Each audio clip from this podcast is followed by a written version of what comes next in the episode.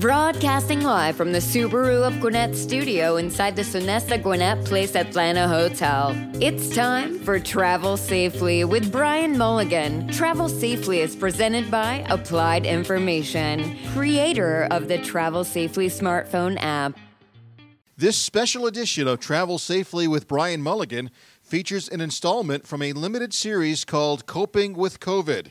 Hosted by Brian Mulligan, the president of Applied Information, Coping with COVID shares the stories and successes of people and organizations during these unprecedented times of dealing with the COVID 19 pandemic. Hello and welcome to Coping with COVID. I'm your host, Brian Mulligan. On this program, we'll help tell the stories and share the successes of people and organizations as we all deal with this COVID 19 pandemic. Our focus is on keeping people safe and at the same time re energizing the economy. Our guest today is Michael Sullivan, President and CEO of the American Council of Engineering Companies, Georgia, of which Applied Information is a proud member. Sully, welcome to Coping with COVID. Thank you for having me. What we're going to talk about is uh, two, two things. One is how your organization has dealt with it, and one is how your members are, are dealing with it. We're all, we're all figuring out that we, this COVID thing is going to be with us for a while. How's your organization dealing with Are you still working from home? How you, what are you doing? Uh, we started uh, working from home uh, on March 13th. Uh, fortunately, we had all the tools and technologies in place to do that. Server in the cloud, Microsoft, uh, Microsoft 360, right? It's not Office 365 anymore. Uh, so we had all those tools in place. Everyone had a laptop. for several weeks before, we had been telling everybody to take their laptop home with them every night just in case something happened. And so we were in a position to to start working remotely immediately uh, on March, March 13th. Uh, the transition was good. Uh, we learned a little bit about different meeting platforms and which ones we liked best, Teams and GoToMeeting, and ultimately we settled on Zoom. Uh, for our external communications, where we're meeting with our members, and, and Zoom for our internal com- communications, um, our teams for our internal communications. So it was a, it was a pretty easy transition for us. Um, and we just transitioned back to the office uh, okay. for a limited work week on Monday. Uh, so our schedule will be Mondays through uh, Wednesdays in the office, Thursdays and Fridays working remotely at home. Okay, how, how, what was your sense about productivity and remote working? Is, is this a one and done kind of thing, or are you thinking about uh, extending this to part of your part of your structure going forward? Yeah, it's an interesting question because I think, you know, at the end of the day, the, the more interesting question is, you know, what are we doing for our members and what have our members been doing? But, but I have, have spent a lot of time thinking about how uh, what we've learned from COVID 19, which those lessons we did not choose to learn, but we are learning them nonetheless, um, how that's going to impact our members going forward. And I often have to remind myself, well, I need to learn those lessons too. I have an office that I'm running. Mm-hmm. I don't mm-hmm. need to just think about it in the terms of our members. So uh, we've had a lot of discussions as a staff, and I think one thing that we've all acknowledged is uh, the idea of an everyday, five days a week, 10 hours a day in the office all the time uh, work world is probably not going to return, even if we could snap our fingers and make COVID 19 go away. Because that's quite interesting from the traffic and transportation side, is uh, there's obviously going to be a big change in demand for traffic and transportation services if people work from home and uh, air quality and all kinds of, of, of, things. So it's just interesting, not only from your, organi- from your internal staff, but from your uh, members. Mm-hmm. W- w- what are you hearing from them? Uh, well, uh, one of the first things we started doing for our members was calling our members and talking to them and asking, how you doing? What can we be working on for you? Uh, the answer that we got was most of them were as busy as they had ever been. So to the question of productivity, I think the general consensus, my consensus with my staff, as well as uh, the member firm leaders that I've talked to, feel like productivity was high. Um, in some instances, higher than it had been before. Um, several of our folks reported that they felt like their teams were collaborating at a higher level, uh, working remotely than they had been when they were working in the office. Um, so I think uh, the collaboration has been good. I think the productivity has been good. And I think for the most part, our members have, again, been as, busy, as busy or maybe busier than they've ever been. Obviously, there are concerns about what Q3 and Q4 look like as uh, public sector revenues decline. Mm, um, although the, the good news is that, at least in the transportation context, um, the news, the, the revenue news hasn't been quite as dire as we thought it would be. March ended up being extremely strong. April was down, but stronger than we thought it would be um, because obviously freight's still moving and things like that. Um, I think there's also, um, you know, so many of the programs like SPLOST and uh, uh, TIA, uh, Transportation Investment Act, they're sales tax funded. They were so far ahead of budget because revenues were so much higher Okay. than had initially projected uh, that if this downturn in our economy and in particular sales tax revenue and excise fuel tax revenue, um, if those are relatively short-lived, while we certainly will experience a decrease in revenue, we'll still be ahead of budget or at least around the budget level because revenues were so high before. Okay, so then if whatever might give us that cushion we need to, uh, you know, see what happens through the end of the year, and then and then what happens next year is sort of a little bit of an open question. Mm-hmm.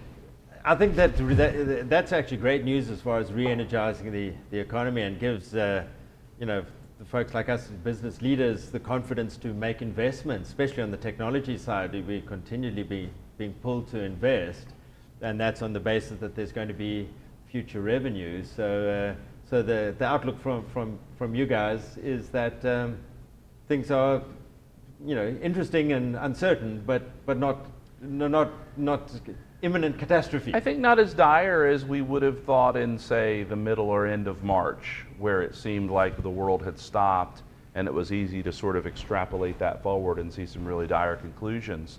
Um, you know, again, the revenues were so high and they haven't dropped as far as we thought. Um, even state revenues, overall state revenues, you know, uh, Governor Kemp initially had said he was asking state departments to make a 14% budget Mm, cut. yeah. But as he got new data, new revenue data that was better, that went from 14 to 11. Um, and I think those, those trends hopefully will, will continue as the, re- the economy starts to rebound. So, so that, you know, in, in the tech, context of re-energizing the economy, that, that's all good news. What about the keeping people safe? What's your sense out of your members? Is this a, a concern? Would you think that, uh, uh, the, you know, folks are, are generally being supportive of, of some of the public health guidelines? What, what, what's your sense about everybody staying safe through all of this? Yeah, I think so. I think certainly the response, uh, you know, I said we'd been working remotely since March 13th. That was, you know, kind of that period of time where everything kind of turned pear shaped very quickly. Um, I'm not aware of any members that didn't do the same thing. Um, even firms that weren't uh, fortunate enough to have the technologies and the infrastructure in place to do that. I mean, we had firms where they were sending folks down home with their, their desktop tower and their monitors off their desk, like just take them home and work from home. Uh, they weren't in a position to do it, but they did it because it was the right thing to do. Um, I think engineers, of course, you know, the basis of the engineer's charge is the protection of public health, safety, and welfare. Um, and I think people take that seriously. Um, and I think as you've seen uh, the conversation around transitioning back to working in the office, uh, most of our firms have taken uh, a slow, deliberate, careful approach to make sure that they can provide a safe working environment for their folks when they do return back to the office. So uh, I'm only aware of one firm that's gone back to 100% back in the office. Most firms are taking sort of a phased approach or a shift approach. Um, they're really taking social distancing se- seriously and they're putting protocols in place to, to effectuate that, um, which is, is a real challenge for some of our firms because, as you probably know, uh, a lot of engineering firms uh, embraced the open concept floor plan uh, a few years ago, and uh, that's a difficult thing to social distance within. I was in a furniture store the other day picking up a, uh, a lateral file cabinet for my home office, and uh, in the showroom, all of the desks had these mounted plexiglass panels on the fronts of the desks to you know, social distance. And I asked the guy, I said, hey, are those selling? He says, well, they're selling like hotcakes, and there's apparently a nationwide shortage on plexiglass Wow. because so many companies are buying plexiglass panels and things like that. to try Well, that, that's actually a, a great, uh, a great sort of juxtaposition. We did have a shortage of toilet paper, and now we've got a shortage of plexiglass. I'll choose the plexiglass things. What, what, what the trick you- is if we can figure out which companies to invest in for the next thing that'll be in high demand. Yeah, I, I guess the thing to uh, to be careful of is what you know, airplanes probably not going to come back very quickly, people cutting back travel, things like that? Yeah, so I think from, a, from, from our member standpoint, uh, we have seen no cuts really in, in staffing. Yeah. Uh, because again, they're as busy or busier than they ever have been. Uh, so that has remained strong, and actually, folks are still hiring. Uh, those cuts have been in things like non-essential travel, uh, conferences, um, you know, anything that's outside of the office. Certainly, anything requires a flight um, is treated differently than something you can drive to, for Right. sure, by our member firms. That's those are pretty much company-wide policies that have been put put in place across the board. So, so I think that that's, you know, potentially there are going to be aspects of the economy that take longer, or possibly there'll be a change that people will just f- fly less in perpetuity because they've got used to the idea of, of, of remote conferencing. We certainly found Sure. that people, customers are used to seeing you now over Zoom as instead of in person. Well, I think that's one of the things, you know, again, I think it's important for us as the Trade Association for the Engineering Industry to sort of keep our finger on the pulse of these changes and also kind of present our members with some, uh, some, some business centered learning from this. And I think one of the things we've got to realize is this um, remote meeting, remote working genie is not going back in the bottle. Um, your employees have experienced it. So you're not going to be able to tell them, no, remote working is not possible. You couldn't possibly work from home because you've got a doctor's appointment today. Um, you've experienced it. Our, our firm leaders have seen the productivity increases. Uh, they've seen that it is possible to work remotely and be productive and be efficient. But more importantly, to your, to your point, our clients have experienced it. So some of that travel, you know, maybe the resistance is COVID 19 related. Maybe the resistance is that in the, in the new normal, the next normal, um, clients aren't going to be as willing to pay for you to hop on a plane and come visit for a one hour meeting that they could just as easily accomplish on a Zoom.